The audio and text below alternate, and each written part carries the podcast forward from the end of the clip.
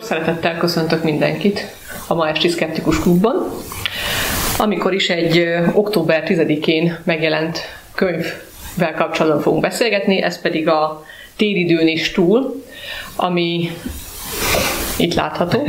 Igen. És a könyvvel kapcsolatban vendégeink Nagy Ádám, a könyv szerkesztője. Jó estét kívánok, szervusztok! Meleg Sándor. Jó estét mindenkinek! Dietetikus is ugye írtál ebbe a könyvbe Igen. egy fejezetet, illetve Pintér András Gábor, aki szintén írt ebbe a könyvbe egy fejezetet, illetve a Skeptikus Társaságnak az alelnöke. Elnöke, az én vagyok, igen, bocsánat. Szép. És, hát, és hát az első dolog, ami felmerülhet bennünk, hogy ez a könyv a science fictionről szól, és a science fiction köré épül, de mégis mi köze lehet a szkepticizmusnak a science fictionhöz, és hogy kapcsolódik ez a két téma egymáshoz? Hiszen laikusként tulajdonképpen azt is gondolhatjuk, hogy ezek ellentmondanak egymásnak, mert mégiscsak fikcióról van szó, szárnyal a képzelet, mindenféle fantazmagóriák kapnak teret. Azonban a szkeptikusok között, hát ha szétnézünk, akkor nagyon sokan kedvelik ezt a műfajt. Hát ő egy könyvsorozat tulajdonképpen, egy könyvsorozat hetedik darabja most már, és nálam, mint szerkesztőnél jóval nagyobb, tehát én óriások vállára állhattam, zsenik, korszakalkotó, géniuszok kezdték el, úgyis, mint Tóth Csaba, Filippov Gábor és társai. De hogy a kérdésre is válaszoljak, szerintem a szkepticizmus és a tudomány azért kéz a kézben jár és a tudomány és a fantázia világ is bizonyos, ha másik kézben is, de bizonyos értelemben járhat kéz a kézben, mert hogy ezekben a fantázia világokban, amit mi olyannyira szeretünk, egy csomó tudományos tartalom lehet, ha nem is mindig van, de az biztos, hogy könnyebb tudományos tartalmakat elmagyarázni közkedvelt mondjuk science fiction vagy fantasy keresztül, vagy azok kapcsán, mint nagyon idegen, nagyon abstrakt, nagyon nem tudom hova nézzek, de hogy nagyon, nagyon elvont fogalmakon keresztül, szóval egy pici, ha, ha muszáj, akkor ezt én megfogalmazom egyel szakmaiban vagy tudományosabban is, de ha nem muszáj, akkor csak így. Tehát, hogy, hogy sokkal könnyebb egy-egy közismert fantáziavilágon keresztül egy picit a tudomány világába betekintést adni és nyerni, mint, mint valami olyan dolgon, ami, ami végtelen távol áll tőlünk. Szóval tök jó apropó szerintem a fantáziavilágok. Hát én ezt csak csatlakozni tudok valamilyen szinten, mert uh, ami, ami miatt szerintem ez nagyon fontos, ez az élmény alapú tanulás. Tehát sokkal jobban rögződnek bennünk információkat, tudjuk őket olyan ö, érzéshez vagy élményhez kapcsolni, ami, ami közel áll hozzánk, és ö, hát a legtöbb tudományos ö, eredmény kapcsán, szóval ha valakinek a relativitás elméletet el kell magyarázni, akkor sokkal egyszerűbb a dolog, hogy hm, emlékszel abban a filmben, hogy ment az űrhajó, na nem ez a relativitás elmélet, hanem az ez és ez és ez, vagy, vagy mondjuk a társadalomtudománynál is hogy veszünk egy, egy fantáziavilágot, mondjuk egy trónok harcát, vagy valamit, és akkor emlékeztek, hogy ott ez és ez történt a szereplők között. Na ez az a jelenség, amiről beszélünk. Tehát, hogy ez, ez az én számomra azért fontos, mert ö, alapvetően tényleg száraz információkat lehet ö, megfogalmazni úgy, hogy az a hallgatóságot érdekelje is mondjuk adott esetben. Szerintem egyébként az egyik dolog, ahol talán némi ellentmondás lehetne felfedezni, az az, az amit a angolul technobabble-nek szoktak, szoktak nevezni. Tehát, hogy igazából nagyon sok esetben a, a sci-fi világában nem feltétlenül annyira nagyon a, a tényleges tudományos eredményeket emlegetik, hiszen pont ettől lesz az egész a fantasztikum világába tartozó, hogy túllép azon, ami a, ami a, ami a tényleges valóságunk Viszont valami, tehát hogyha valamiféle koherenciája van a rendszernek mégis, akkor viszont ebben ebben van egy, egy rokon jelleg a, a tudománynak a koherenciájával. Tehát, hogyha például mondjuk egy adott keretrendszert megadunk, amin belül azt mondjuk, hogy, tehát ha például azt mondjuk, hogy a csillagközi utazások azok, azok, lét, azok működhetnek, és erre kitalálunk egy módszert, ez, erre megvan egy elmélet, hogy mi az alapja ennek, akkor, akkor tulajdonképpen, ha ezen a rendszeren belül gondolkodunk, és, a, és az egész rendszer ezen belül marad, én ilyenkor mindig a Star Trek-re gondolok elsősorban, akkor... akkor a Technoblablánál. A Technoblablánál, igen, tehát a Technoblabla azért, azért az ugye rendesen megjelenik ott, de, de mégis valahogy van az egészben egy olyan fajta kohézió, ami, ami, ami miatt szerethető azzal együtt is, hogy az ember azt mondja, hogy tudományos szempontból sok minden, hogy kicsit lehet, hogy sok. Én, én annyiban vitatkoznék ezzel, hogy már ha lehet, hogy, hogy szerintem, szerintem e- ennél, ennél én csekélyebb feltételt támasztanék, tehát nekem azt hiszem, hogy elég az apropó. Tehát, hogy nem kell ebben Lásd mondjuk a Harry Potter, amelyik ugye nem egyfelől nem sci másfelől meg nem bizonyos értelemben ugye hány és hány ilyen hibát találunk, de hát attól jó, meg attól kutatható egy ilyen univerzum, hogy próbáljuk felfedezni az ellentmondásait, de hogy elég abban az apropó ahhoz, hogy kézen fogjunk valakit, és elkezdjük bemutatni azt, hogy, hogy nézd, itt van valami érdekes, van valami hasonlóság. Kedvenc, kedvenc példám a Mumus. Nem tudom, hogy mennyire emlékeztek a Mumus ő, ő nagyságára, vagy ő nem is tudom figura ezt, hogy mondják. Szóval, hogy ugye hogy hogy néz ki egy mumus ténylegesen, bárhogy magában. Nem tudjuk. Nem tudjuk. Ugye? Mert hogy mindig, mindig azt az arcot veszi fel, amit a legjobban félünk. És ugye ez tipikusan a kvantumelméletnek a mérési problémája. Egy részecskét se tudunk, hogy hogy néz ki, amikor otthon fizika könyvet olvas, tehát lehet az is, hogy egy részecske, amikor nem mérjük meg magyarán, akkor ki, kis Harry Potter, varázsló Harry Potter, ugye, ami rohangál. De tényleg lehet, tehát hogy nem, nem tudjuk. Hát ez a mérés probléma. Azt tudjuk, hogy amikor megmérjük, akkor, akkor hogy néz ki. És ez egy tök jó apropó, tök jó párhuzam, azt hiszem, ami nem képletekkel, nem egyenletekkel próbálja meg megmutatni azt, hogy itt, itt van valami érdekes, van valami olyan, ami, ami a köznapi tapasztaláson túl van, és ha egyébként kedvet csinál egy kicsit ahhoz, hogy akkor jé, tényleg ez egy izgalmas világ, akkor utána már sokkal könnyebb azt mondani, hogy Egyébként, bocs, de ugye a fizikusok azok szeretik ezeket a helyes képleteket, amiket, amik nem biztos, hogy eddig olyan közel álltak hozzá. Szóval, hogy nekem, nekem elég az is, hogy csak legyen egy olyan apropó, amitől, amitől tovább, tovább lehet lépni. De ez alapján meg is ahhoz, hogy egy szifi jó szifi legyen, kell, hogy kötődjön valamilyen szinten ahhoz, ami tudományosan, aminek tudományosan van értelme. Tehát, hogy az, hogy most elrugaszkodunk a valóságtól és elképzelünk meg itt dolgokat, annak mégiscsak valamilyen szinten koherens egészet kell alkotnia, nem? Ahhoz, hogy egy cifi élvezhető legyen. Hát nem tudom, de ebben majd száfoljanak meg a urak, tehát hogy a Star Wars-t azért nem tekintjük azt hiszem minden idők legtudományosabb. Igen, de, de hogy a tudományos szempontból sem tekintjük feltétlen a legokosabb világnak, és mégis rengeteg olyan dolog van benne, ami, ami, ami, ami elemzésre érdemes, ami továbbgondolásra, ami elmagyarázásra érdemes. Most én egy ilyen neveléskutató bóc vagyok, tehát hogy, hogy nekem ez ebből a, ebből a szempontból mindig izgalmas, de hogy a, a család szociológia, ugye a én vagyok, soha el nem hangzott mondat a én vagyok az apád, és akkor e, e, na jó, de hol jártál az elmúlt húsz évben, hol jártál, amikor érettségiztem, hol jártál, amikor az első, nem tudom, baseball meccsen tanultam kardozni, vagy nem tudom micsoda. Szóval a, a, a köztársaság közigazgatása, a e, egészségügyi rendszerre, a politológiája, ugye, tehát hogy tucatnyi olyan téma a, a nemzetközi diplomácia, lásd még Leia hercegnő, és a, ugye mondjon nekem egy, mutasson egy diplomatát az űrhajón.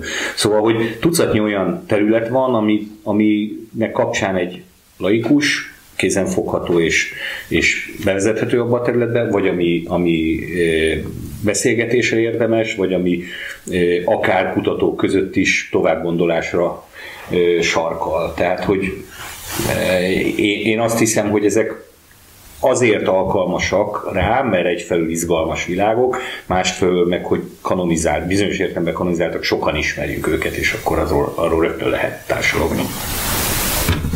Hát Majdnem. egy kicsit tovább gondolva ezt a dolgot, tehát az egyik ilyen dolog, ami, ami, ami mondjuk egy jó, fantasztikus univerzumnak feltétele az, hogy tényleg, hogy legyen egy koherenciája, egy belső váz, ami, amihez következetesen tud ragaszkodni, illetve azt tudja követni. Hát mondjuk ebben most így a Star Wars-nak a vége azért mondjuk így az utolsó három trilógia azért egy kicsit így hagyott némi hiányérzetet bennem, de alapvetően maga a Star Wars univerzumnak van egy, van egy egységes szabályrendszer, ami szerint az történik. Ami miatt egyébként még nagyon népszerű, hogy ez közben erre rá lehet építeni más egyéni történeteket. Tehát az egész mostani Andor történet például arról szól, hogy ebben az egész nagy, egyébként kicsit ilyen mese, mítosz világba tartozó történeten belül meg lehet találni azokat az elemeket, ahol foglalkozhatunk magának a, az egész rendszernek a társadalmi kérdéseivel. Hogy ebbe a tudomány ez mennyire tud bejönni, az megint csak az univerzumoktól függ, mert mondjuk a, a Star Wars-ba annyira azért nem ragaszkodunk a tudományos fizikai törvények és a biológiai törvényeknek a betartásához, de mondjuk egy Star Trek ebben mondjuk jóval következetesebb volt, és ott azért az egyik fontos láb, és a, ami miatt szerintem például a Star Trek nagyon népszerű volt, és illetve sikeres, az, hogy egyszerre adott valamit azoknak, akik a technikai kütyükre vannak rá, izgulva, tehát a térsebesség, meg, meg egyéb ilyen történetek. Ugyanakkor például a klasszikus tártekek azért nagyon keményen társadalomtudományi kérdéseket is feszegetnek, tehát hogy, hogy működik az a világ, ahol mondjuk nincsen pénz, és az energia az korlátlan, és mit tudunk kezdeni azokkal a világokkal, ahol más szabályrendszerek mennek. Mondjuk ebből a szempontból például az Orville nem tudom kinézte, hogy az a, az a Star Treknél még Star trek volt ebből a Igen. szempontból, tehát hogy a, a, és volt egy, egy technikailag mellék, vágánya. Hát van. Tehát, hogy az hát most a negyedik, a negyedik, harmadik évad, negyedik évad, vagy lesz, vagy lesz, vagy nem lesz. hogy lesz, vagy nem lesz, meglátjuk, de egyetértek abszolút. De egy, egyébként az tehát egy elképesztő. Elképesztő, hogy ilyen inséges időkben az Orville volt a kapaszkodó. És, és, ahhoz képest, hogy egyébként igazából egy kicsit parodikus jellegű dolognak indult az egész, és aztán egy önálló világá fejlődött, ami, Igen, ami és, nagyon erőteljes. És, nagyon, és nagyon komoly társadalmi kérdések vannak benne, tehát például az Isaac-nek a szerepe a történetben, úgy hát aki ezt nem látta, az pótolja, mert egy fantasztikus karakter volt. Tehát, és hogy egyébként a tudomány több szempontból is be tud jönni ezekbe az univerzumokba, itt nem csak fizikáról, meg, meg természettudományokról beszélünk, hanem itt azért ezekben a fantasztikus univerzumokban a társadalomtudományi háttér az még inkább ott van, de ugyanezt már mondjuk például a gyűrűk urára is el tudok mondani, hogy ott, ott is azért, az már klasszikus értelemben nem is sci hanem fantasy, tehát hogy ott teljesen egy képzelt világban vagyunk, de ha mondjuk Tolkiennek a, a kutatásait, ugye abban benne van a nyelvészet, a földrajz, a történelemtudomány, a mitológia, tehát egy csomó olyan elem benne van, ami egyébként ebből a szempontból nagyon érdekes tud lenni. És egyébként ugye például, hogyha Tolkien-t emlegetjük és a nyelvészetet, hogy ugye, ugye híres volt arról, hogy a, amikor a különböző nyelveket használja, hogy azoknak a struktúráját gyakorlatilag következetesen alkalmazza. Igen. Tehát e, ilyen értelemben megvan az a, az a fajta kritériumrendszer, vagy az, megfelel annak a kritériumrendszernek, amit, amit az előbb. Hát van, van egy belső következetesség a világnak, ami azért nem hátrány. Hát bizonyos szempontból van következetesség, de hogy egyfelől szerintem mondom még egyszer nem kell hozzá, másfelől hát hány példát tudunk, amiben amilyen szempont ból nincs következetesség. Lásd a Star Wars és a fizika. Ez a is, azt fel is rólják neki többen. Már Többek nem között én is. Igen, de nem azért, nem azért szeretjük. Tehát, hogy... Van rajta sapka, nincs rajta de, sapka. De egyébként meg, egyébként meg valamilyen szintű tolerancia igen, van, a rendszer. Van, van, és nyilván ennek van határa, szóval, hogy avval egyetértek, hogy amikor lovagoltunk az űrhajó oldalán, vagy én nem tudom, is tevegeltünk, vagy igen, bandukban, igen, varacskos disznóztunk, akkor az azért egy picit túltolt ez a dolog, de hogy nem ragaszkodunk bizonyos aspektusokból, vagy bizony, tehát az összes tudományterületet biztos, hogy nem kérjük számon, és mondjuk azt, hogy ennyi. Ez nem, nem is így működik a világban.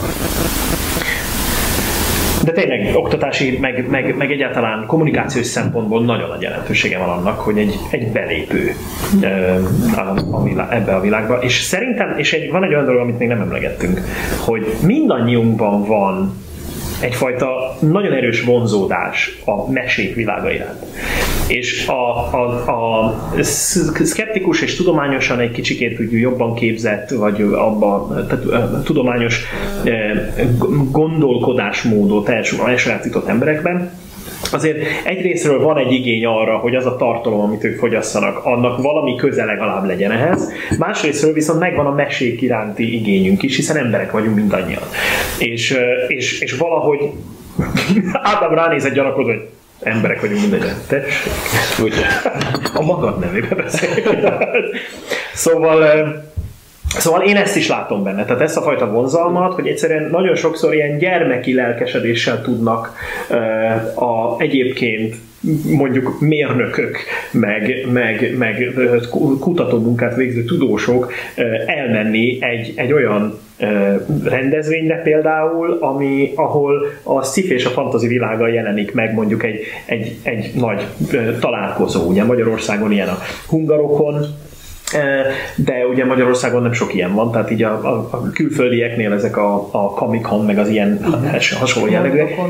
Igen, tehát ezek elképesztően népszerűek, és ezek az emberek, akik ezeket látogatják, ezeknek, ezeknek egy igen jelentős része, most statisztikát nem tudok mondani, de, de elég jól képzett tudományos területen, vagy valamilyen köze van hozzá. Hát van, van a magasan kvalifikált és a, a fantáziavilágok iránt elfogadó vagy rajongó között van összefüggés, tehát a a, talán a legelső Star Trek volt ugye a 60-as évek vége, amelyik egyébként még az elején ott bukdácsolt, de hogy ha én jól tudom, valahol, valahol olvastam, hogy a, e, tulajdonképpen azért menekült meg, mert hogy a reklámok e, miközben nem örvendett olyan borzasztóan népszerűségnek, de pont azt tudta belőni azt a magasan kvalifikált társadalmi csoportot, ahol a vásárlóerő, stb. stb. Er-, erősen jelen volt, és hogy a reklámok mentették meg tulajdonképpen az ott akkor még bugdácsoló körkapitány, körkapitány. Ugye egy körkapitányt, mert hogy, hogy azok, azok nézték, akiket célzott, céloztak a, a reklámozók. És ugye miután három, három évad után levették, levették a műsorról, utána viszont kialakult addigra egy annyira erőteljes rajongói közösség, akik így gyakorlatilag így elkezdték verni az asztalat, hogy kérjük vissza az egészet. Javítsatok, hogy a tévedek, de én úgy veszem észre, úgy általánosítok, hogy ezek a rajongók általában ilyen reáltudományok iránt érdeklődő mérnökök, fizikusok, akár matematikusok, és például Sándor, hogy te írtál fejezetet, az nekem azért volt különösen érdekes, mert te egy társadalomtudományi szemszögből néztél rá erre a műfajra, Tudnál erről egy kicsit beszélni, hogy, hogy milyen észrevételeid vannak ebből a szempontból? Hát, én most így erre nem tudom azt mondani, hogy most itt minden fantázia világra egyértelműen a reáltudósok vannak jobban rákattalva. Most ha megnézem ezt a hét kötetet, ami, ami, aminek ez az eleme, itt azért a tanulmányoknak a jelentős része az politológia, történelem, nyelvtudomány, szociológia, szociológia pszichológia, tehát nagyon, nagyon határozottan itt vannak a társadalomtudományok ebben a rendszerben, és ha most így a, a különféle hasonló elemzéseket megnézem, akkor szerintem abszolút nem, nem ritka a társadalomtudományi megközelítés ebben az egész kontextusban. Sőt, talán ezeket az univerzumokat egy picit jobban is lehet elemezni, mert a Star Treknél megnézzük, hogy van-e térhajtómű, nincs térhajtómű, van-e energiaforrásunk, nincs, de esetleg majd lesz, tehát hogy ez egy viszonylag... Hát ma, ma már azért már úgy Hát most már úgy néztük, hogy valami, valami alapul, tehát hogy, hogy, hogy azt gondolom, hogy így a, vagy mondjuk a, az Interstellar, ami volt, tehát hogy ott annak nagyon komolyan ott volt a, a fizikai háttere, ott, ott mondjuk éppen pont a társadalomtudományi rész volt, ahol egy picit döcögött a történet, tehát hogy ott én nekem voltak hiányérzeteim, de az összes többi világban egyébként van, hogy így csak fölvillanásszerűen, de azért nagyon komoly társadalomtudományot van. Most így visszamegyünk az állatorvosi rovunkhoz, a Star Trekhez, ugyebár az, az klasszikus értelemben az egy ilyen társadalomtudományi modellkísérlet volt, mert hogy az első fekete színésznő, ráadásul tisztirangban, fönn a, a hajóhídon, az első orosz. orosz még a hidegháborúban vagyunk, és, és az oroszok. Igen. Aztán, aztán ugyebár... Amikor... Aztán menjünk, menjünk tovább, ugye az első fekete kapitány, ugye a Deep Space Nine. A Deep Space Nine és akkor aztán még nagyobb disznóság, hogy az első női kapitánya. Igen, a, a Voyager-ben. Voyager-ben, szóval, hogy az Hát és akkor ugye már most itt most már vannak földön kívüli kapitányaink, tehát a, alapvetően például mondjuk a Klingon birodalom, ami az akkori Szovjetunió leképezése volt, hogy a Klingonok is hogy integrálódnak be a föderációnak a szervezetébe, és ugye ez így ment-ment tovább. Tehát, hogy például a Star Treknek én azt gondolom, hogy talán még a, az én szemszögemből legalábbis a, a tudományos vonalon messze túl, tehát a reál tudományos vonalon messze túl mutat a társadalom tudományi jelentőség ilyen szempontból. Hát én annál is inkább a, a, azt hiszem a talán a harmadik kötetben írtam, írtunk egy Star Trekről, és ott, ott utána is olvastam, és mintha a Whoopi Goldberg, ugye, aki a, Igen. a Next Generation-ben játszik. A, ő, ő, ő, azért lett színésznő, mert hogy a, a történet szerint, ami talán több, mint Urban Legend, mert gyerekként látta és most nem tudom a színésznőnek a nevét, a, a, Uhura. a, hát a, ja, a, nem a tudom, de a színésznőnek a, sajnos nem pedig most halt meg szegény. Nisha Nichols. Igen, köszönöm. És hogy gyerekként látta, és akkor kirohant a konyhába, hogy mama, mama láttam egy izé, fekete színésznőt, aki nem cseléd és nem takarító. Mm. És akkor az, az, az volt az ő ö, nagy, nagy lökete, hogy akkor ő színésznő szeret lenni. Szóval, hogy, hogy nem csak tudományos, hanem ténylegesen társadalmi jelentősége is bizony van ezeknek a dolgoknak, és hát ma már talán nem csodálkozunk azon, ha egy fekete de nem csak cseléd és takarító lehet. Igen, és akkor itt jön be az a kérdés, ami egyébként meg felszokott bukkani pont mondjuk most a gyűrűk harca kapcsán, vagy gyűrűk ura kapcsán, tehát ami volt, összevonom itt a trónok harcában. A gyűrűk harca. Nagyon jó crossover így össze, és igen, és ott voltunk, amikor megszületett a gyűrűk. El fogjuk mondani magunk, hogy aznap. Aznap itt ültünk. Tehát, hogy bár, hogy most így megjelent az első fekete karakter színész a, a, a tündék között, és akkor így ebben egy nagy vita volt az interneten, hogy, hogy, hogy lehetnek-e a tündék fekete bőrűek és hogy erről mind gondolna Tolkien. Tehát, hogy, hogy meddig tudunk elmenni ebben a, a vonalban, hogy, hogy karakterszínészeket másságba állítunk be, vagy, vagy az első meleg karakterek, ugye bár most az pont a, a Discovery-nek mondjuk az egyik ilyen karakterpárosa erre épül, tehát hogy azért e, néha, néha túlmutatnak ezek az univerzumok azon, hogy, hogy csak ábrázoljanak, ami egy picit már a társadalmi érzékenyítésben is benne vagyunk, ami egyébként nem rossz, e, bár időnként át lehet esni a lónak a túloldalára.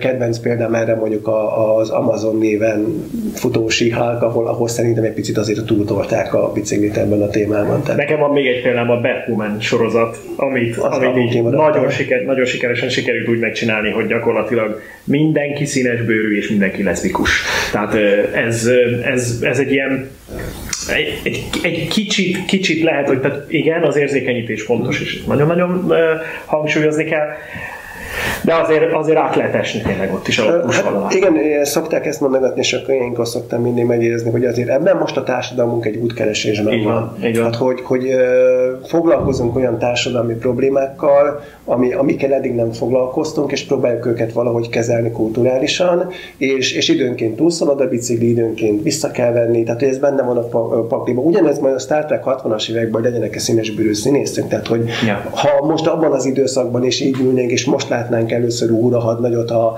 az Enterprise hídján, akkor lehet, hogy azt mondanák, hogy hát ez most egy kicsit túltolták. Aztán kiderült, hogy mégsem, tehát működik a dolog. Tehát, hogy egyfajta ilyen társadalmi utazás van, amik leképeznek ezek a sorozatok, és ez talán egy nagyon fontos dolog, hogy, hogy, hogy egyfajta ilyen projekcióban, de, de kezelünk, dolgozunk azokkal a társadalmi jelenségekkel, amiket, amiket akarunk megismerni, akarunk viszonyulni valahogy hozzájuk, és ez nagyon jó, mert itt tudunk róla beszélni. Sokkal nehezebb ezt közvetlenül feldolgozni, hogy XY ö, homoszexuális vagy, vagy, vagy, vagy, vagy nem más irányban, más, mint a többségi társadalom, így viszont van arra lehetőség, hogy dolgozzunk kollektív ezekkel az élményekkel, és ez nagyon fontos uh, szerepe ezeknek a fantasztikus univerzumoknak szerintem.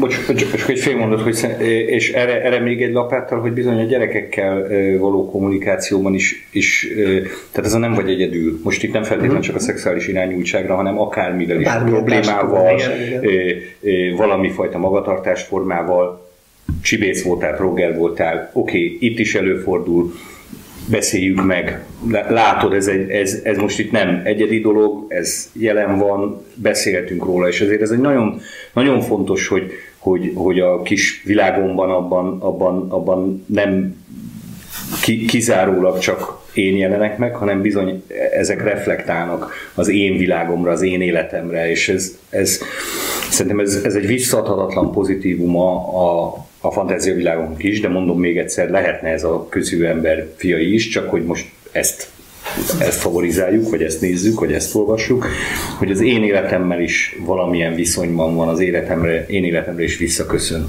És ez... Csak még, még, egy, még egy mondat, én mert tovább is vinném majd, igen. igen. Csak azért, mert van még egy nagyon fontos jelenség, amit ide behoznék, ez a, az antagonistáknak a megfordítása, ami mostanában nagyon gyakori. Tehát gondolunk itt a demónára. Tehát amikor régen az volt, hogy van a jó, van a gonosz, van a Darth Vader, meg van Luke, és, és ezek harcolnak egymással, és a jó legyőzi a rossz, és everybody happy, tehát hogy nincsen probléma ebből. Viszont most egyre gyakrabban jön be az, hogy nem, a gonosz karakternek van motivációja, van belső világa, és megpróbáljuk megérteni a rosszat, ami benne dolgozik, és azért hoztam a demónát, mert ez egy nagyon látványos példa volt arra, hogy megfordítjuk a karakterszerepeket, és kiderül, hogy az, akit mi eddig rosszként kezeltünk, annak igenis érthető motivációi vannak, traumái vannak, vannak olyan élményei, amiket mi is, meg például a Joker is, tehát hogy alapvetően már nem arról van szó, hogy a társadalomban is van valaki, aki rossz, hanem meg kell értenünk, hogy ő miért rossz, és akkor meg tud javulni. Tehát, hogy ez egy nagyon fontos üzenet. És szerintem egyébként még a klasszikus Star Wars világban is. Igen, nem, később, hát, később már a trilógia végére, mert ott is eljutottunk odáig, hogy, hogy megértettük, hogy Darth Vader miért lett Darth Vader, és, és ő így tudott visszatérni a világos oldalra. És, és az nem, nem azt jelenti, hogy el, egyébként el kell fogadjuk a szempontjait, de meg kell értsük a szempontjait, és vagy, vagy lesz jó belőle, vagy nem lesz jó, de hogy a, tehát, hogyha el tudunk jutni odáig egyébként, hogy a világunk sokszínű, és nem mi vagyunk az egyetlen jók ezen a sárgolyón, vagy univerzumban, vagy galaxisban, vagy akárhol is, hanem bizony különböző érdekek, értékek jelennek meg és keverednek, és akkor ebben próbáljunk valahogy eligazodni, akkor már előrébb vagyunk, mintha azt gondoljuk, hogy mindenki más rossz, rossz szereplő, gonosz, és le kell... És akkor miért a helyet? Igen, és a lézerkarddal, ha lehetne, akkor a lézerkarddal kaszaба szaboljunk le itt most hirtelen. Hát ezek az értékrendeknek az kulturális ütközések például, ez egy nagyon fontos. Ebben élünk most jelen pillanatban, hogy, hogy különféle értékrendek találkoznak, fiatalok, XYZ, meg nem tudom milyen generáció is más-más értékrendekkel, ilyen kultúra, olyan kultúra, milyen kultúra, és ha ezek találkoznak egymással, mi fog történni? Tehát ezek valami érdekes gondolatkísérletek, amikről univerzumok szólnak. És egyébként a, a már sokat emlegetett Star Trek, illetve Orville világ is gyakorlatilag mindenhol, ahol egy, egy negatívként feltüntetett szereplő van, mindenhol valamilyen szinten adnak egy háttérsztorit. Tehát, hogy valamilyen szinten megpróbálják bemutatni azt is, hogy azért ez sem fekete-fehér. Tehát oké, okay, a klingonokat is megpróbálták úgy bemutatni eredetileg, hogy, hogy ők, a, ők, a, ők a, a, a teljesen barbár, sem, csak, a, csak a vér és a harc által motivált népek, de azért ott is, ott is kiszínezik ezt egy idő után. Tehát, hogy egyre mélyebb lesz az egész, és én pont ezeket hoznám össze abba, hogy tovább is lépnék egyel. És azt mondom, hogy, hogy pontosan ezért nem ördögtől való gondolat az, hogy merjünk a sci világától merítból meríteni, és attól tanulni valamit. Tehát, hogy amit a sci-fi-ben látunk, amit ezekben a művekben, könyvekben, filmekben, sorozatokban látunk, ezek, ezek lehetnek időnként olyan fajta gondolatébresztők, amik jövőbeli irányok megtalálásánál is segítséget nyújthatnak. Egyébként ezzel kapcsolatban nem felismerült, meg akartam is kérdezni, hogy hogy, hogy látjátok azt, hogy mondjuk az 50-es, 60-as évek szifjeiben megálmodtunk valamilyen világot magunknak, és azt próbáljuk létrehozni tulajdonképpen, vagy Hú, hogy akartam mondani ezt az egészet. Beleszabadtam a gondolatban. Tehát, hogy, hogy vagy pedig igazából visszanyúlunk oda, amit akkor már kitaláltak, és akkor tehát, hogy mennyi, mennyiben tud a tudomány meríteni ezekből a dolgokból, amiket mondjuk megálmodtak a 40-es, 50-es évek szifjeiben. Hát szerintem bizonyos értelemben merítünk belőle, persze, még játszunk is velük, mert, vagy? hát játszunk is velük, mert ugye a Star Trekről csomó olyan könyv született, hogy a Star Trek fizikája, és akkor de, de akár csak az Asimov, amikor kiderült, hogy az alapítványt írta, akkor még előtte nem volt káosz elmélet, 40-es, 50-es években, és akkor amikor megszületett a káosz elmélet, akkor a későbbi könyvekben már beleírogatta a antikaotikus egyenleteket, mert ugye baj volt a, a pszichohistóriával. Tehát, hogy bizonyos, bizonyos szempontból persze játszunk, megnyúlunk vissza ehhez, bizonyos szempontból meg nyilván már túl vagyunk a, már tudjuk, hogy mi az, ami biztosan nem fog menni, mi az, ami, ami nem működik nem járhatunk már... úgy, mint a 19. század fizikusai, hogy ők is azt hitték. Hogy már csak két probléma van, amit meg kell oldani. hát nem tudom, az azért nem túl valószínű, mondjuk ha a Star Treknél, akkor egy picit hadd szekirozzam azt a sorozatot is, hogy azért mindenkinek két keze és két lába van humanoid, és az egyiknél egy kicsit a füle hosszabb, a másiknál meg a, nem tudom, az óra nagyobb. Tehát Ebben is az Orville hozott egyébként újat, tehát ők tovább léptek, azt mondták, hogy na ebből elég. tök, tök jogosan. Az Orville tényleg nagyon jó.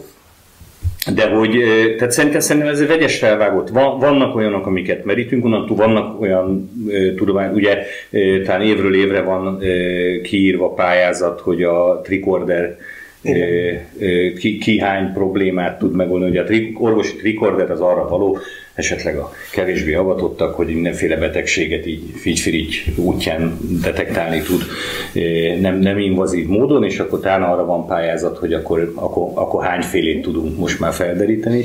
De nyilván a mesterséges intelligenciák, a, tehát sok, sok dolog van, amiben, amiben mintát adnak, és sok dolog van, amin én azt hiszem, amin már túl vagyunk, szóval, hogy körkapitány nagyon helyes, de nem tudom, a, ki, kivel harcolt az első sorozatban, a leg, leghíres, legbénább harc címen. A Gorna? Van, Gorna, Gorna, igen, szóval, hogy van, vannak olyan. Tehát nem mindenki oxigén, nitrogén, oxigén keveréket lélegzik. Tehát, Hát ez egy elég, elég érdekes történet, így, hogy a, meg visszagondolunk így a nagy szívi klasszikus kursokra, hogy például autó, autósziklák, azért tényleg ez a, azzal dolgozott, amit így felismert, és az alapján bejósolható volt, tehát a, a föld körül keringő űrállomások, meg egyebek. Tehát, és akkor volt egy ilyen nagyon, nagyon optimista elképzelés a tudományjal kapcsolatban, tehát én nekem megvoltak még édesapám gyűjteményéből a Szovjetunió újság, meg a stb. és ott tényleg, mint a Szipi magazin, 80-as években holdbázis, 90-es években marsbázis, aztán megyünk tovább, és ilyen nagyon utopisztikusan képzelték el a tudományos fejlődést. Ők ott konkrétan a tudománynak a lépéseivel számoltak, csak azzal nem, hogy ott mi volt a társadalmi nyomás a tudománynak a fejlődése mögött, ugye már a hidegháború versenyeztette őket egymással, és amikor ez lecsengett, akkor úgy, mintha elfogyott volna a levegő a, a világűr meghódítása mögött. Most lehet, hogy meg... Érted, elfogyott a levegő a világűr. Igen, igen, igen. szellemes. Igen. Költői Metafora, igen. És akkor gyakorlatilag most, most vagyunk egy olyan szituációban, hogy szeretnénk mondjuk a tudomány szempontjából optimisták lenni, viszont pont a társadalmi tényezőt már ebben a szempontból be kell hozni. Tehát ha most megnézzük a, a mostani szifiket, tehát van mondjuk egy mesterséges intelligencia, az nem magától lesz őrült, vagy nem magával lesz probléma, hanem mindig az emberiségre reflektál, hogy gyerekek, hát nem vagytok normálisak, tehát veletek kell valamit kezdeni. De egyébként ez, a, ez az alapítványba is visszajön, hogy, hogy ugye bár a nulladik törvénynek a kérdése, hogy, hogy az emberiségnek az összérdeke az mennyiben helyezhető elé akár az egyes emberek érdekeinek. Tehát én korlátozhatom az egyéni szabadságot azért, hogy az emberiség, mint kollektív létező, hosszú távon nyereséget tudjon elérni, vagy valami előző, kedvező pozícióba jusson. És ezek megint csak nagyon fontos társadalmi kérdéseket. Ez konkrétan társadalompolitika, hogy én most itt és mond Magyarországon korlátozhatom az egyének jogait azért, hogy mondjuk öt év múlva és hogy meddig korlátozhatom, hogy jó legyen, és hogy mikor lesz ebből diktatúra, és mikor mondhatom azt, hogy, hogy ez, ez mondjuk így belefér ebbe a kategóriába. Most egyébként ez meg pont az Andó sorozat, ami, amiről itt szörmentén egy picit beszéltünk, hogy, hogy a birodalomnak az a, az a harca az nem csak arról szól, hogy kegyetlen, hanem arról, hogy próbál rendet tenni egy olyan nagyon sokszínű kultúrában, ahol mindenkinek megvan az egyéni érdeke, és az akár a kollektív jogokat is, hogy mondjam, korlátozhatja. Tehát például ott a, a lázadás az akkor is egy terrorista sejt, akit nem lehet csak úgy pénzelni. Tudjuk, hogy a végén persze a császárt le kell győzni, meg egyebek, de ha csak a, csak a birodalmat nézem, ott nekik az a fő probléma, hogy hogyan csinálnak egy működő államigazgatási rendszert. És hogy ebbe bele tartozik az, hogy az egyéneknek a jogait valamilyen szinten korlátozni kell. Tehát nem lehet csak úgy össze-vissza röpködni azonosítatlan űrhajókkal a világűrben.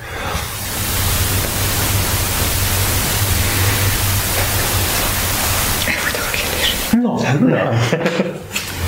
Tudjuk ezt tovább Ja, igen. Végül is segítheti a science fiction a kritikai gondolkodásnak a fejlesztését. Vagy nyújt, nyújt ehhez valamilyen... Igen, következő kérdés. Hogyan? Igen. Igen.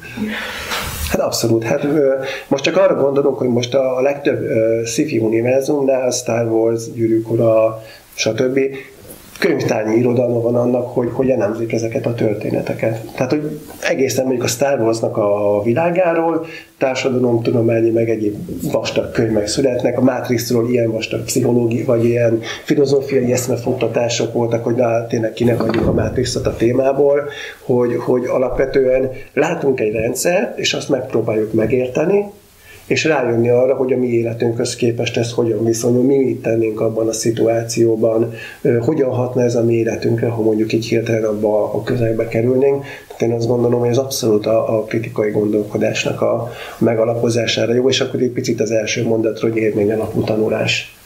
Mert megnézek egy filmet, és, és elkezdek gondolkodni azon, hogy mondjuk én mit tennék valamelyik szereplőnek a helyében. Akár az egyik oldalon, akár a másik oldalon. Amikor én először találkoztam ezzel a könyvsorozattal, ugye a sci politológiája volt, amit a Csaba, Tóth Csaba elkezdett írni, abban talán a nyitó cikk a Star Wars.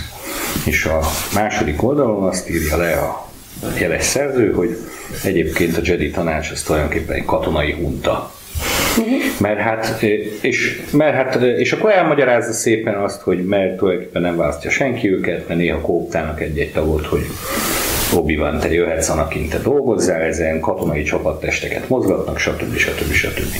És az ember, amikor ezt elkezdi olvasni, hát elnézést kérek, de hogy amikor idáig elér, akkor azt mondja, hogy hát ez hülye. Ugye? Tehát hogy én láttam a filmet, hát azok a jó fiúk. Uh-huh.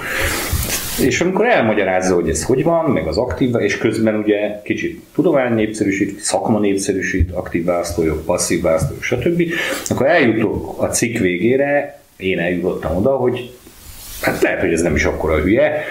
Nem olyan okos persze, mint én, mert én vagyok az olvasó, aki a legokosabb vagyok, de hogy ezért töké. Jé, és ez semmi más, mint a kritikai gondolkodás fejlesztése. Mert én, aki eddig azt gondoltam és néztem a csediket, hogy azok milyen faszányos gyerekek, azokról tényleg, ha az ember elkezd egy kicsit gondolkodni, akkor, akkor bizony nem is biztos, hogy olyan egyszerűen leírható az ő képletük, és amíg hozzátesszük egyébként, hogy valási fanatikusok is, akkor, akkor már nem is van könnyű, már csak itt a szkeptikus klubban, szóval nem is van olyan egyszerű a képlet, de hogy ez, tehát ezek a fantáziavilágok, hozzáteszem a könyvek, amelyek ilyen-olyan szempontból próbálják elemezni, bemutatni, játszani ezekkel a, az univerzumokkal, ezek arra szolgálnak, hogy a kritikai gondolkodásunk fejlődjön. És ha, ha már csak egyetlen olyan mozzanatunk van, ahol rájövünk, hogy jé, onnantól kezdve az el nem hangzott mondatig, hogy, hogy hol jár, ugye, hogy én vagyok az apád, és hogy hol járt el az elmúlt húsz évben. Csak ha ennyit tovább gondolunk, de akár a mumus,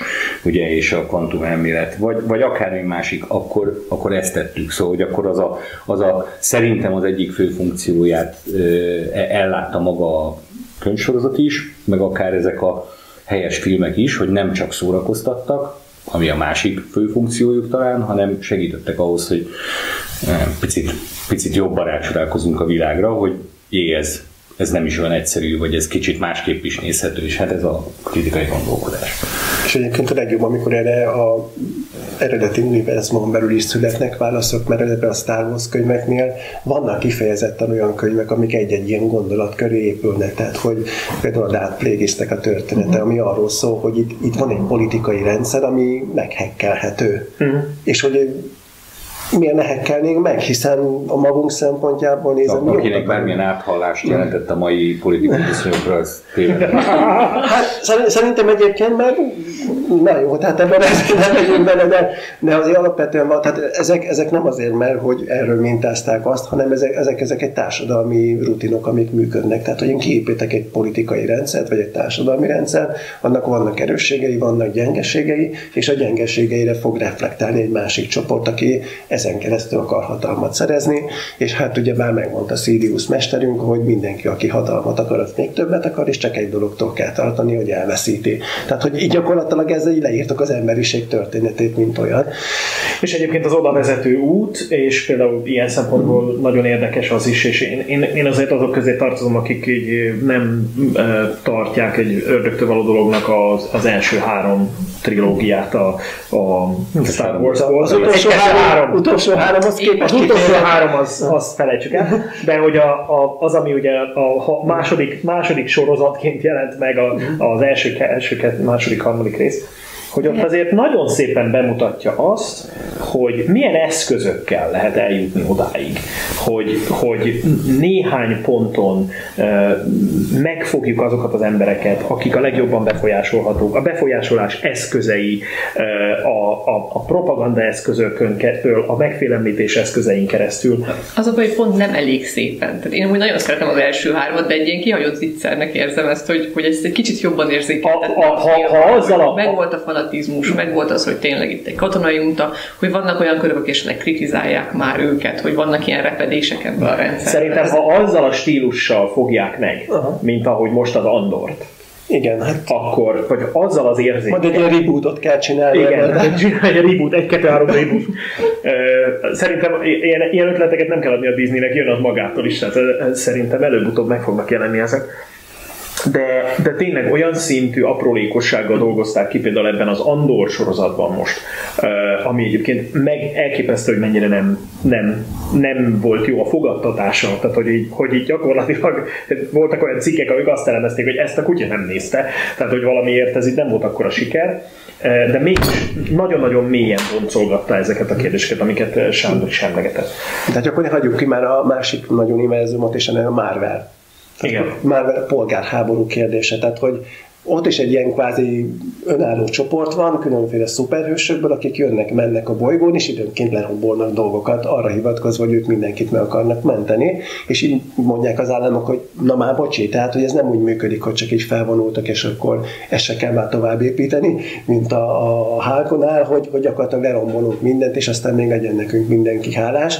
Tehát ott is megjelenik ez a legitimizációnak a, a kérdése például. Vagy a DC-ben, amikor, amikor egymásnak mennek, az egyetlen egyetlen, az egyetlen épkézláb gondolat abban a filmben, a, a Batman vs. Supermanben az, hogy amikor felvetik egyáltalán a problémát, hogy na mi van akkor, amikor itt van egy ilyen szintű szuperhős, akinek természet feletti képes, illetve nem természet feletti, bocsánat, hanem a földieken túlmutató képességei vannak, és van egy földi ember, aki meg a technológiával hódít, és akkor gyakorlatilag mind a ketten ugyanazt akarják, de egy ilyen, egyfajta ilyen, ilyen um, milyen küzdelem kezdődik, valamiféle presztízs harc, és ebből indul ki az egész.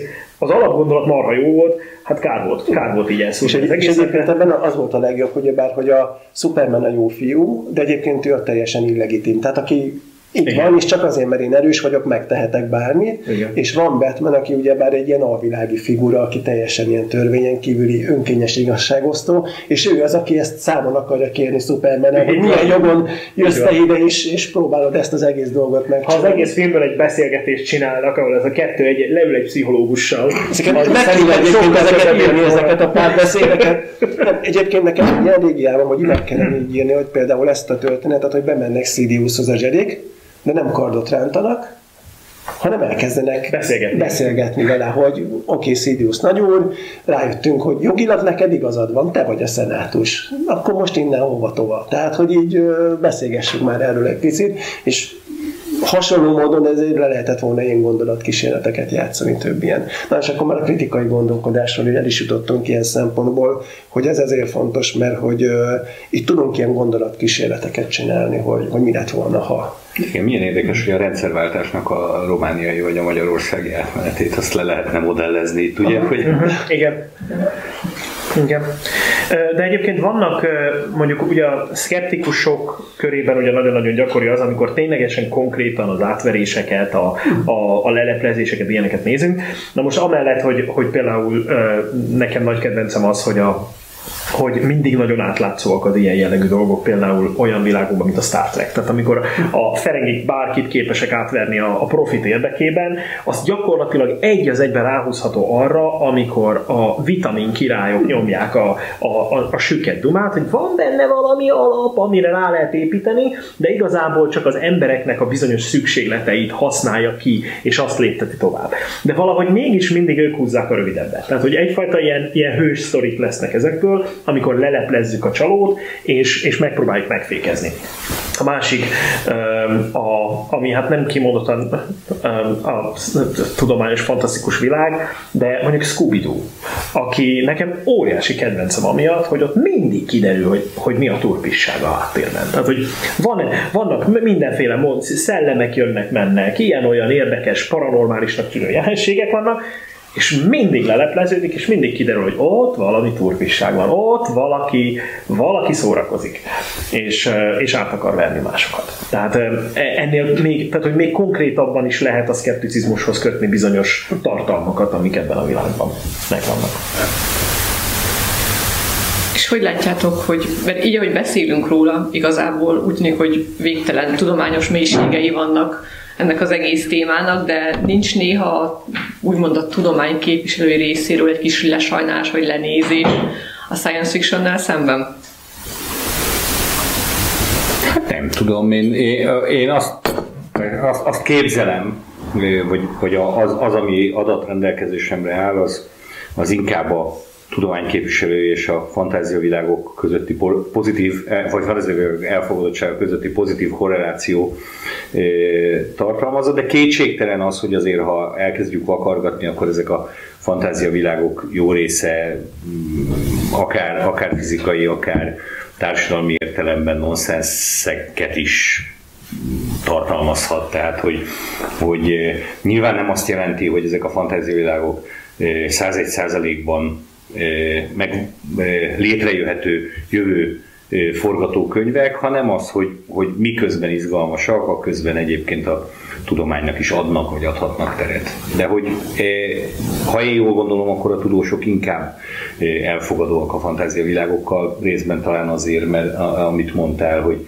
miközben egyébként a valami fajta szkeptikus, vagy tudományos, vagy, vagy, vagy a a valóságból következő talajon állunk, a közben nagyon szeretünk játszani, vagy a mesékben elmerülni. Ha a kettő között tudjuk, hogy mi a különbség, akkor, akkor ezzel nincs baj.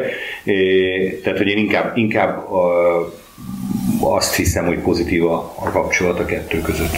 Én nem érzek ilyen lesajnálást, de hát vagy, vagy nem érzek erős lesajnálást, nyilván van, vagy jelen van, de, de hogy nem ez a többség. Szerintem meg van egy változás is, tehát van egy tendencia, ami alapján egyre elfogadottabbá válnak bizonyos dolgok, ahogy így begyűrűznek a, a mainstreamhez egyre közelebb kerülnek olyan dolgok, amik korábban periférián voltak.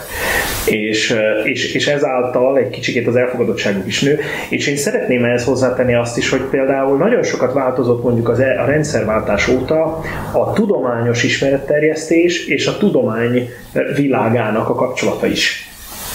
Tehát a, abból, amikor, tehát korábban a tudományos ismeretterjesztők azok voltak, akik, akiket így hát a, a, a tudomány képviselői így gyakorlatilag ilyen söpredéknek tartottak, aki hát ö, ö, lebutítja mindazt, amit, amit mi itt művelünk, ö, megpróbálja közérthető módon telje, né, néha-néha apró pontatlanságokat belevive meg, meg ké, fogalmazni a nagy közönség felé, és hát ez, ez, ez ettől mi elhatárolódunk. És ez, ez már nincs. Tehát ez létezik még, de egyre inkább a, a, egy elszigetelődéshez vezet. Tehát most már ez a, a tudomány elefántcsontornya, ez sokkal kevésbé jelenik meg, és én ezt nem tudom tudományos szakirodalommal alátámasztani, de nekem van egy olyan érzésem, hogy ebben valószínűleg van szerepe a tudományos fantasztikus irodalomnak, illetve hát a, a tartalmaknak is. Bocsánat, még egy dolgot hadd mondjam, most már rátaláltam a jó válaszra, hogy az az öt kötet, amit nekem volt szerencsém szerkeszteni, természetesen jelenlévők is ideértve, de hogy ez a legnagyobb magyarországi tudósok nagyon szép csokrát mutatja be. Tehát az akadémikus, az akadémiai doktor, a ilyen habil, olyan doktor, stb. Pszichológustól a fizikusig nem tudom, család dietetikustól kérem szépen a tudományelmélet jeles képviselőig. Tehát, hogy viccen kívül még, még olyan, és nagyon kevés olyat tudok, aki azért utasította vissza a felkérést, most, hogy végig gondolom, egyet tudok, aki azt mondta, hogy mert én utálom a szifit, na ő is írt aztán a végén. Szóval, hogy, hogy nem, én, én azt hiszem, hogy, hogy, hogy ez a fajta játékosság, ez, ez, ez, ez része a, a, annak a megközelítésnek, hogy egyébként próbáljuk meg a, tényleges létező a valóság talajából valami fajta területet megművelni, már hogy így tudományos értelemben. Tehát, hogy sőt, kifejezetten nekem most itt, a, a, a, ha végig gondoltam a kérdést, akkor a kötetek arra, arra adnak példát, hogy a legkülönbözőbb szakmák és tudományterületek képviselői, azok kifejezetten pozitívan reagálnak erre a fajta szifis fantáziavilágos játékosságra. Egyébként egyetlen negatívum a szifik részéről, most hogy eszembe jutott, miközben beszélünk róla, hogy hogyha mondjuk a 40-es, 50-es évek szifjeire gondolok, akkor ott a tudós mindig egyfajta követendő példaként volt bemutatva, tehát hogy, hogy ő tudta a válaszokat, ő neki volt helyes a gondolkodása, de ugye az újabb filmekben sokszor látok olyat, hogy, hogy egy tudós mondjuk úgy viselkedik, mint hát nem is tudom, most nem akarom azt mondani, hogy elmebeteg, tehát mint az Alien sorozat, amikor szinte beledugja a fejét a tojásba, vagy, vagy, Igen. vagy, vagy, vagy ilyen ismeretlen életformákat simogat mindenféle védőfelszerelés nélkül, vagy, vagy, vagy tényleg olyan negatív, tehát lett egy olyan tendencia szerintem, most már lehet, hogy ez egyébként kikopóban van, hogy egy kicsit a negatív színben ábrázolják science fiction a tudósokat. Szerintem nem, mert ugyebár a 40-es, 50-es években ugyebár volt klasszikus őrült tudós, tehát hogy van a főgonosz, és neki van egy tudós segédje, tehát azért nagyon klasszikus ilyen zsánerelem, hogy, hogy így benne van, vagy akár maga a tudós, az a ti világhatalomra törik, és igen, most megjelent, megjelent egy ilyen karaktertípus, amikor a, a tudománynak a képviselői tényleg ilyen, ilyen őrültségeket csinálnak, tehát tényleg azért ilyen filmekben a Covenant meg a Prometheus, mm. tehát hogy nini, itt egy idegen valami, nézzünk bele, tehát, hogy így, de, de hogy már csak így visszakapcsolunk, ez azért is volt jó, mert ha már a nyolcadik utas a halál, Covid járvány kellős közepel,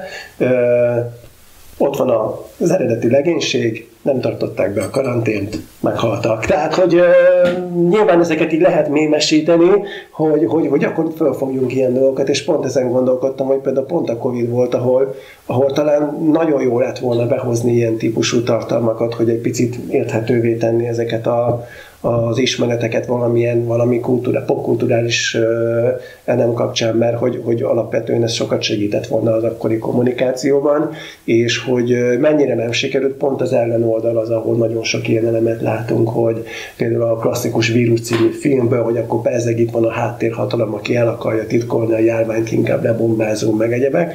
Tehát, hogy ezeket a dolgokat inkább ők karolták most fönn, és sokkal jobb lett volna, hogyha a mainstream tudománynak a képviselői lennének képesek ilyen módon módon plastikusan kommunikálni a témában, és nem az ellenoldal vette volna fel ezt a fonalat. Két, két, két válaszom is van. Az egyik a, ebben a kötetben a záró tanulmány egy igazán nagyívű elemzés, ahol azt írja le a jeles szerző, hogy önmagában azért, mert valaki nagy tudós, az még nem jelenti azt, hogy nagyon jó ember is. Tehát, hogy mire használjuk azt a tudást, azért az egy másik kérdés, nem tudom, jól idéztem-e. Áldaljuk a zsánert. Igen. Szóval, hogy, és mondjuk el, hogy ma ugye az az alkalom is van, hogy a, először nyertek ki több energiát a fúziós kísérletekből, mint amit betápláltak. Szóval, hogy e, egyébként az, hogy a fúzióból energiát állítunk elő és ezt felhasználjuk okos célokra, vagy bombát csinálunk, ez ugye nincs benne a buliba előre, vagy nem tudjuk, hogy, hogy, hogy épp, éppen melyiket, tehát hogy ilyen értelemben szerintem a tudás meg a az etikus magatartás az nem feltétlenül jár kéz a kézben, de a visszakérdeznék, mert hogy én azt olvastam, hogy a, tehát ugye nem dugjuk a fejünket a tojásba, ez nyilván minden, minden kezdő tanársegéd gondolom tudja. Laborban megnyomjuk meg a kamerát. Igen, már annál is inkább, mert hogy én valahol olvastam nyomozóktól, hát ha nem is elemzés, de, de, de bemutatást, vagy, vagy valami kis választ az oly népszerű NCIS és egyéb sorozatokra, hogy ott, ott se úgy teszteljük a drogot, hogy nyaljuk, hogy mi csak itt van valami fehér, hát, hát e- akkor ez kokain. Ezt elmondják a rendőrizi főiskolán, hogy ezt felejtsük el, tehát hogyha találunk gyanússágot, ne nyaljuk meg, ne köpjünk oldalra. Is, nem tudom, emlékeztek, Piedon, ennek az volt az első dolga, amikor, mikor a Piedon a zsaruban, amikor az elején ott a leboxolt a matróz srácot, és akkor utána így kiveszi a zsebéből a, a cuccot, és az az első dolog, hogy megnyalja. És eh, hát olyankor az ember felsziszten egy kicsit, hogy szóval, hogy ez, ilyet nem csinálunk, tehát, hogy hogy szerintem, ha ezt elmondják a rendőrtiszti főiskola első óráján, valószínűleg a nem tudom, a laborasszisztens képző első óráján is elmondják, hogy ha találsz idegen tojást, akkor ne dugd be a fejed, légy Kérdés, ez milyen képet ad az embereknek, mikor mégis így ábrázolnak egy tudóst? Olyan hülye, hogy igenis beledugja a fejét. Szerintem is sokkal fontosabb, hogyha már itt ezeket a tudós zsánereket boncolgatjuk, hogy a, a profitorientáció, klasszikus Jurassic Park, mint, mint univerzum, hogy, hogy van a megrendelő, akinek rengeteg pénze van, és arra használja a tudományt, hogy, hogy valami üzletet csináljon belőle, és aztán jön a futás meg a sikítás. Tehát, hogy egyébként ez a mostani popkultúrában egy nagyon gyakran visszatérő elem, hogy, hogy erre is reflektál a társadalom, hogy a, a tudománynak van egy ilyen típusú felhasználása, mond, amit, amivel egyébként az 50-es években nem nagyon szembesültünk tényleg. Tehát a, a, a tudománynak ez a nagy klasszikus hőskorában föl sem merült, hogy majd jönnek emberek, akik, akik saját zsebből vállalkozást alapítanak azért, hogy még több pénzük legyen, és akkor nemzetközi vizeken, embriókkal kísérletező, meg egyéb dolgok. Tehát, hogy ez, ez megint egy olyan dolog, ami társadalmi szinten, majd most így kell egy gondolkodás, és a filmekben egyébként ez már megjelenik, mint probléma, amivel dolgozunk, hogy mi van akkor, hogyha jön egy milliárdos, vesz egy szigetet valahol az óceán közepén, az adott államot nem érdekli, hogy ott mi történik, és akkor ott milyen biológiai kísérleteket folytatunk, vagy fizikai kísérleteket folytatunk, vagy bármilyen kísérletet folytatunk, hogy ennek a következményeit mondjuk a társadalom össz szinten ezt hogyan fogja haszonként, vagy mondjuk károsodásként megélni elengedhetünk-e genetikailag módosított dinoszauruszokat a, szán, a szárazföldön például? A szántóföldön. A szántóföldön. Azért, azért, hogy a genetikailag módosított, módosított organizmus. Igen, GMO, evő, GMO dinoszauruszokkal belépesítik a bolygót, tehát hogy ezeknek mondjuk, és egyébként most, most megint visszatérünk Magyarországra, ugye már az alaptörvényben benne van, hogy az egészségvédelmében a GMO élelmiszereket kitiltjuk az országból, ami, ami mondjuk itt tudományosan megfősztiszenünk rá, hogy miért kedves barátom. Tehát, hogy... Na jó, de valahol, valahol pontosan most a, nem csak a Jurassic Parkban ilyen, hanem mondjuk megnézed a Dr. Moreau sziget. Az is ugyanezt. Tehát ez a, az, na, az aztán tényleg végképp egy olyan képet alkot, ami, vagy mondjuk a Légy ö, című ö, ö, csodát. Tehát, hogy így ezek... De a, lénynél még automatikus ez a kísérletező tudós volt, hogy nézzük meg, hogy mi történik. Ha, és hogyha rosszul sül el, akkor mondjuk átalakul. Igen, csak ezek, ezekben megvan. Csak, csak most már Jurassic Parknál meg ott van az, hogy gyerekek, van egy milliárdos, igen, aki megteheti. Igen, csak azért ebben szerintem a túl sztereotipizálása erősen benne van, tehát azért azt mondjuk ki, hogy önmagában azért, mert egy tudós is két keze, két lába van és földi lény, és mondjuk ő is pénzt akar keresni, vagy a megrendelője pénzt akar keresni, ez önmagában azért nem egy katasztrófa, vagy, vagy nem, nem gáz. Nyilván ennek a kereteit, az intézményes kereteit érdemes megteremteni, de hogy nem mindenki mindig csak a felfedezés öröméért, lásd még Star Trek és társai, hanem van, van némi ferengi attitűdünk ebben a dologban, vagy akár visszautalva a beszélgetésünk elejére érdekek harca jelenik meg a trónok mellett.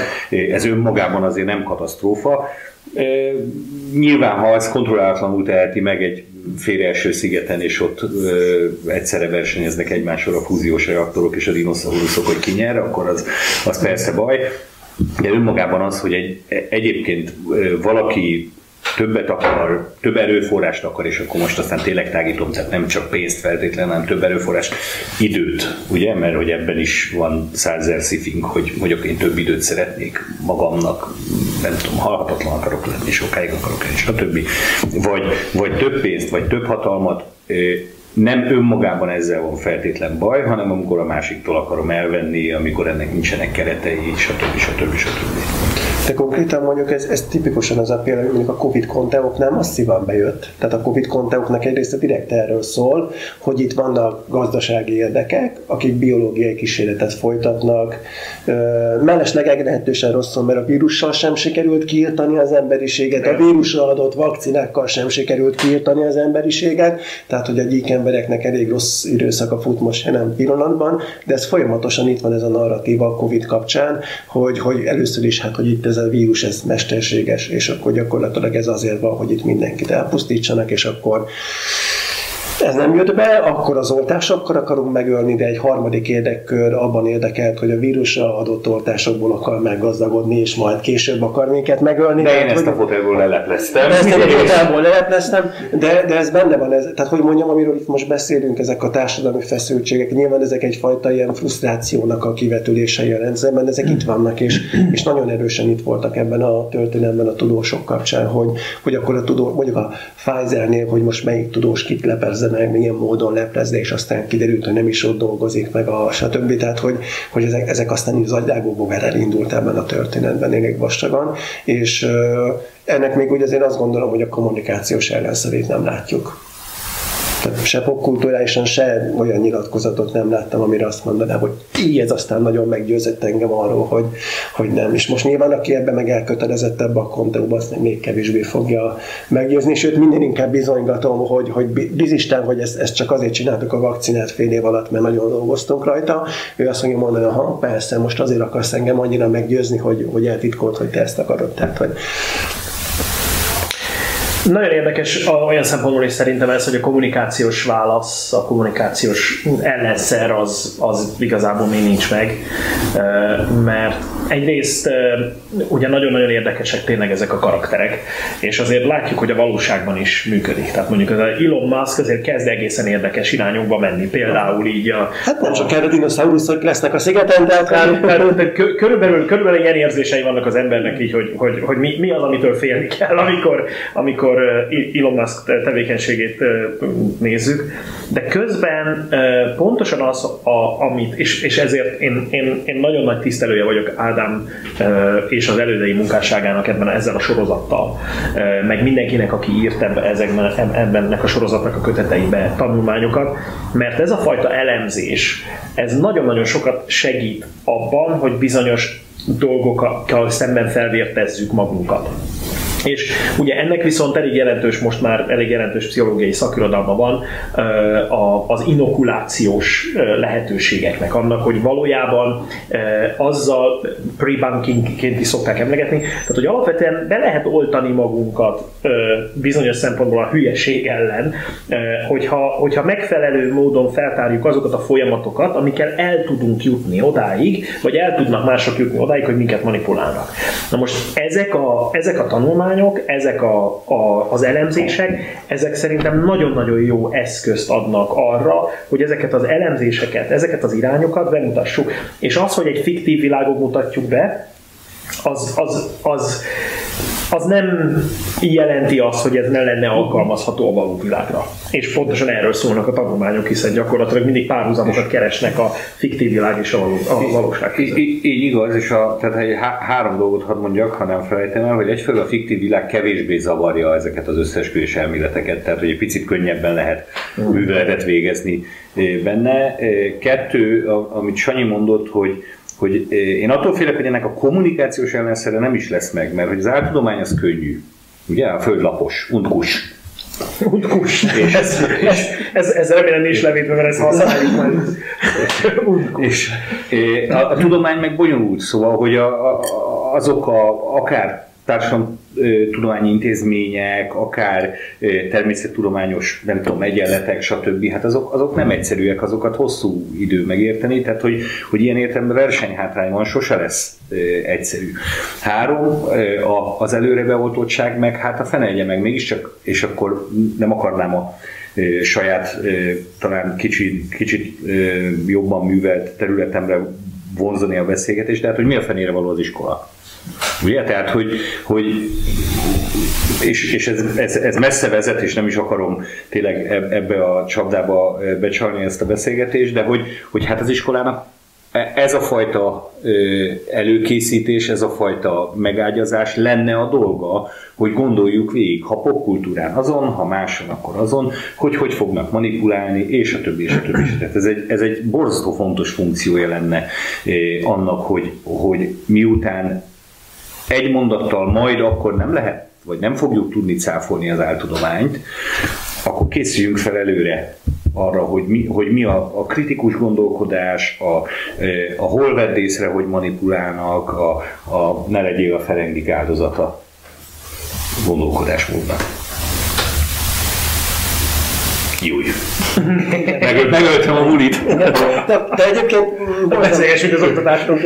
Hát csak erről tudunk ilyen szempontból, mert hogy ez egy baromi fontos gondolat, a, ami most így elhangzott, hogy hogy tényleg ez, ezt valahol, oké, hogy mi most felnőttként elolvassuk, és a magunk is világában ezt így lefordítjuk magunknak, de ezeket használni kell, ezeket a tudásokat, akár gyerekeknél, akár nagyobb gyerekeknél, vagy fiataloknál, vagy akár felnőtteknél is, ezt mondani, hogy figyelj, nézd csak, akkor most gondolj erre a történetre, és itt most ezt és azt látod a filmen, nem emlékeztet az téged valamire esetleg véletlenül. Tehát, hogy, hogy, hogy, hogy itt, ami itt fordul meg a történet, és akkor látod, hogy itt ezt nem jól csinálták, és akkor most gondolj arra, hogy ezt a való életben hogy lehet csinálni.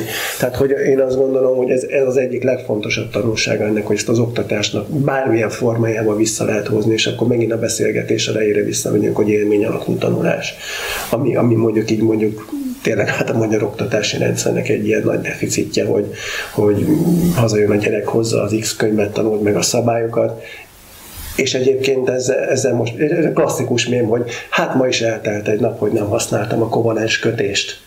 És aztán megveszek egy vitamin királytól egy olyan dolgot, hogy, hogy bár használtad volna a kovalens kötést, tehát hogy ha, ha ezt nem felejtetted volna el, akkor nem szívtad volna be a lúgosítást, mint olyat, hogy, hogy és, és akkor gyakorlatilag ezen lehet egy darabig rugózni így az oktatási rendszerben. Akár, akár ilyen populárisabb uh, tudománynépszerűsítésben, akár az iskolai rendszerben, és hogy, hogy az a kovalens kötés az ezért baromi fontos, hogy később ne költse több százer forintot megadott embernek megadott termékére, és, és ne hajj meg olyan betegségben, amit egyébként meg lehetne gyógyítani, csak késő jutsz el orvoshoz például. És, és közben, közben nem szabad megijedni szerintem attól sem, ami, amit muszáj lesz felismernünk, elfogadnunk a tudományos ismeretterjesztésben, a szkeptikus tevékenységben, szemléletformáló tevékenységben, hogy nem tudjuk megállítani azt a folyamatot, hogy bizonyos dolgok népszerűek.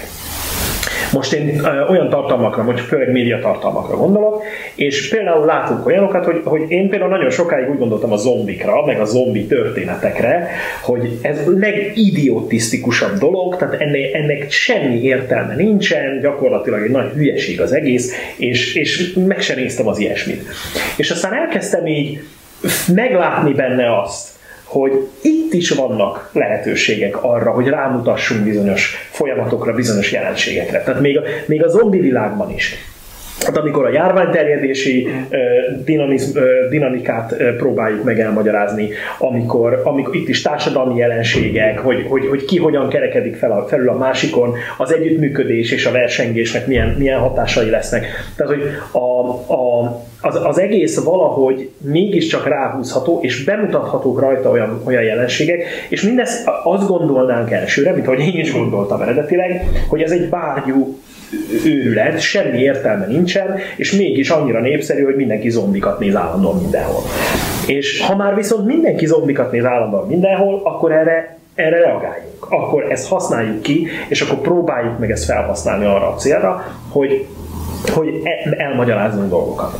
Hát én most azt gondolom, hogy hát nagyon-nagyon szűk talán az a terület, ahol nem lehet ezt megcsinálni. Mondom, most hallgatóktól kapok hupikék, törpikék, csoportdinamika. Tehát, hogy ez nekem az idei fél évennek az egyik csúcsa volt, és nekem se jutott eszembe, hogy van egy mese, és akkor tényleg leül az ember, és végig gondolja, hogy ja tényleg egyébként ott, ott adott egy csoport, annak van egy csoport fejlődése, akkor, hogy az antagonistáknak hogyan működik a rendszer, miért vallanak mindig kudarcot, holott, holott egyébként kidolgozott tervvel érkeznek a, a törfalu elfoglalására, akkor, hogy ezen a csoporton belül milyen szerepek vannak, hogy azok hogyan változnak, hogy, hogy van, egy, van egy nagyon sokszínű csoport, és ebben mégis minden mindenki hozzá tud tenni azért, mert a csoporton belül a működését hozzáigazítja a normákhoz és egyebekhez, és az ember azt mondja, jé, tényleg, hát ezt viszont a gyerekeknek lehet használni. Igen. Ezt egészen kis gyerekeknek lehet. Aztán, hogy utána ezt most milyen sorozaton vagy, vagy egyéb filmen viszem tovább, az, az megint egy, egy, egy nagyon érdekes kérdés. Tehát mindenhol, minden célcsoporthoz fogok tudni találni olyan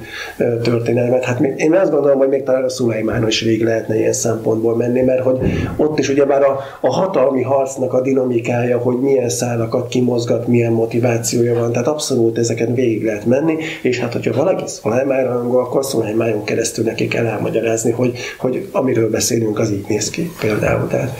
Arról nem is beszélve, hogy például szerintem vannak olyan történelmi témájú sorozatok, vagy filmek, amiknél önmagában már azzal, tehát két dologra is fel lehet használni az egyik, mondjuk például történelem oktatásra, tehát nekem van olyan történelem tanár ismerős, aki ezt csinálja például, mert hogy föl lehet, ha, ha, ha, ha alapvetően jó és történelmileg viszonylag helyes alapokra helyezik a filmet vagy a sorozatot, akkor ilyen értelemben egyfajta élő történelem lecke lesz az egész. Ugyanakkor viszont nagyon sokszor a hibákat, a, a hibákkal nagyon sokat lehet tanítani. Amikor azt mondod, hogy na itt ez nem egészen így történt, és akkor el lehet magyarázni, hogy történt, és mindez már is egy elemző tevékenység, tehát visszatért elértünk oda, hogy a kritikai.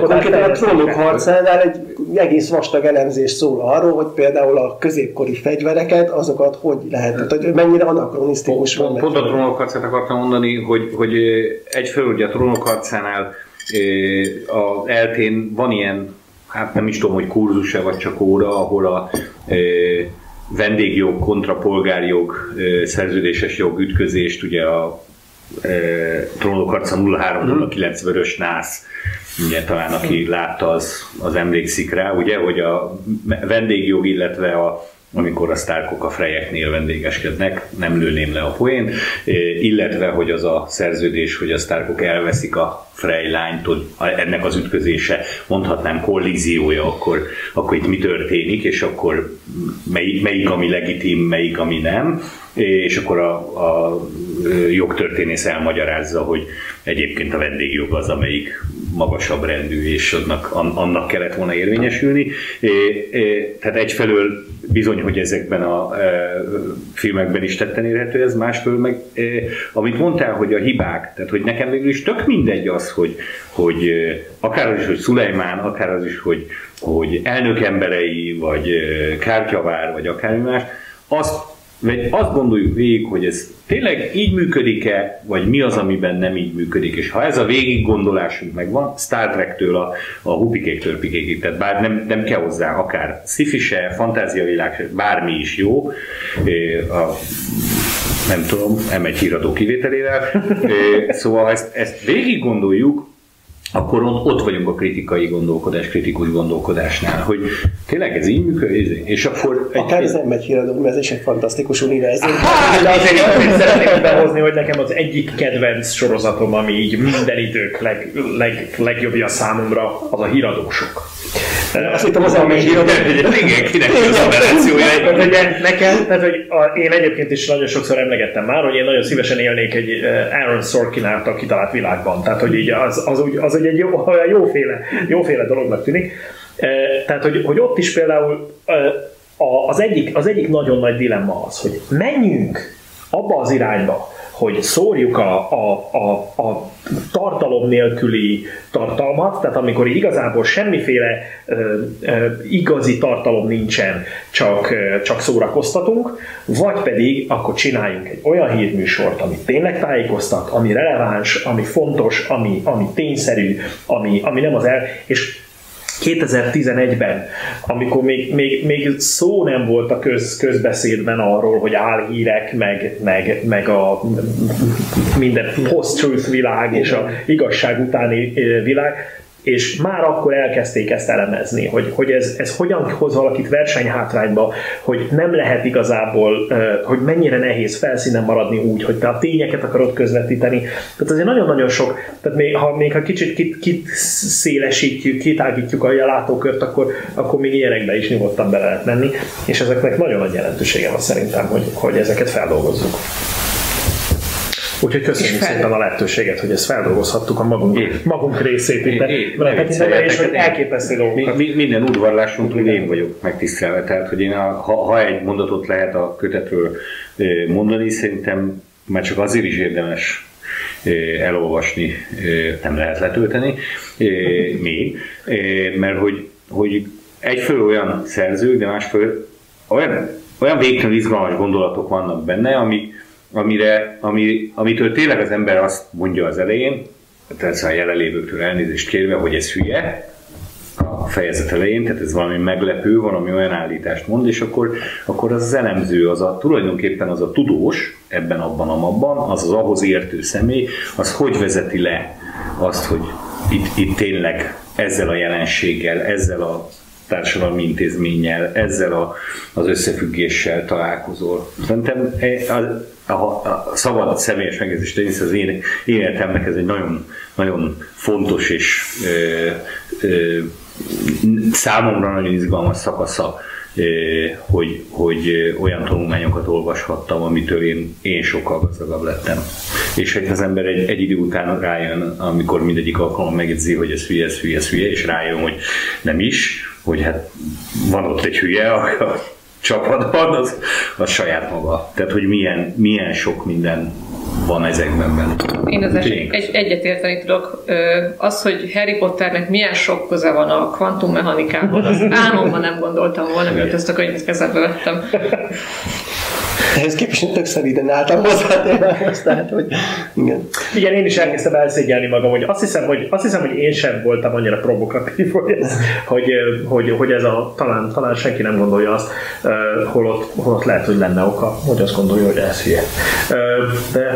Hát most nyilván legnagyobb tisztelt hangján persze, de hát mégiscsak az, amikor, amikor az jön elő, hogy mi köze a mumusnak a kvantummechanikához, azért merem ezt mondani, mert abban a cikkbe talán van részem, akkor a rendes olvasó az azt mondja, hogy hát ez be vagy rúgva. Milyen kiszól, ha nem bírod, és még írdogász is. És akkor ha el tudunk jutni oda, hogy egyébként félig fej nélküli Nick, amikor áthullámzik a falon, akkor ennek, ennek is van köze, és akkor ennek kapcsán is bemutatható valami fajta kvantumelméleti izgalom vagy érdekesség, ami egyébként ugye a világunk, eh, akkor, akkor hát, ha, hát, ha bejebb vagyunk, és akkor egy az ember azt mondja, hogy hm, le, ugye, amit mondtam, hogy hát nem biztos, hogy akkora hülye, nem olyan okos, mint én, mert én vagyok az olvasó, de hogy hogy nem is biztos, hogy akkor butaság ez a dolog.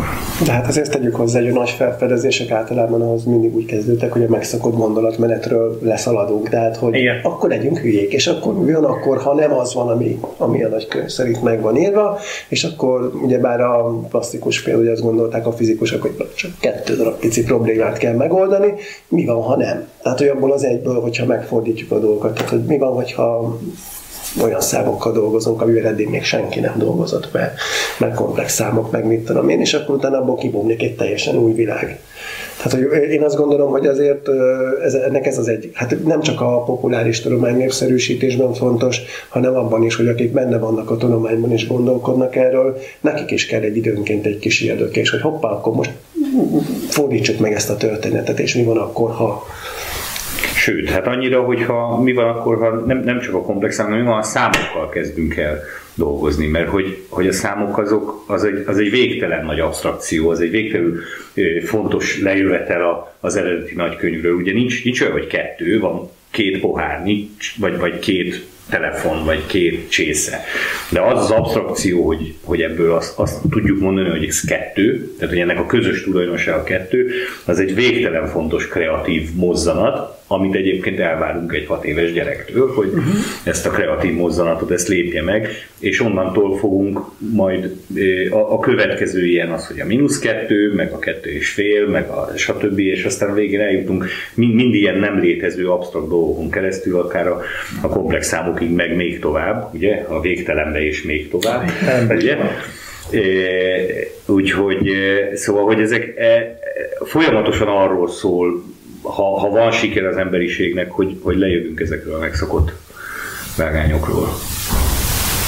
És ez egy kiváló végszó, úgy gondolom. Köszönjük szépen, hogy itt voltatok, és beszélgetetek velünk erről Köszönjük. a. Basszus pedig arra készültem, hogy a hosszú és eredményes életet de, de hát ez most itt. Azért ettől függetlenül kívánhatunk mindenkinek hosszú és eredményes életet. És majd május 4-én találkozunk. igen, igen, igen. Köszönjük szépen. Köszönjük. köszönjük szépen, és mindazoknak is köszönjük, akik követtek minket. Laurának nagyon-nagyon szépen köszönjük a házigazda, házigazdai tevékenységet, és még egyszer a Szkeptikus Társaság nevében is köszönjük nektek, hogy eljöttetek. Nagyon szívesen. Köszönjük Sándor és Nagy Ádám. Köszönjük. Bye. Sziasztok!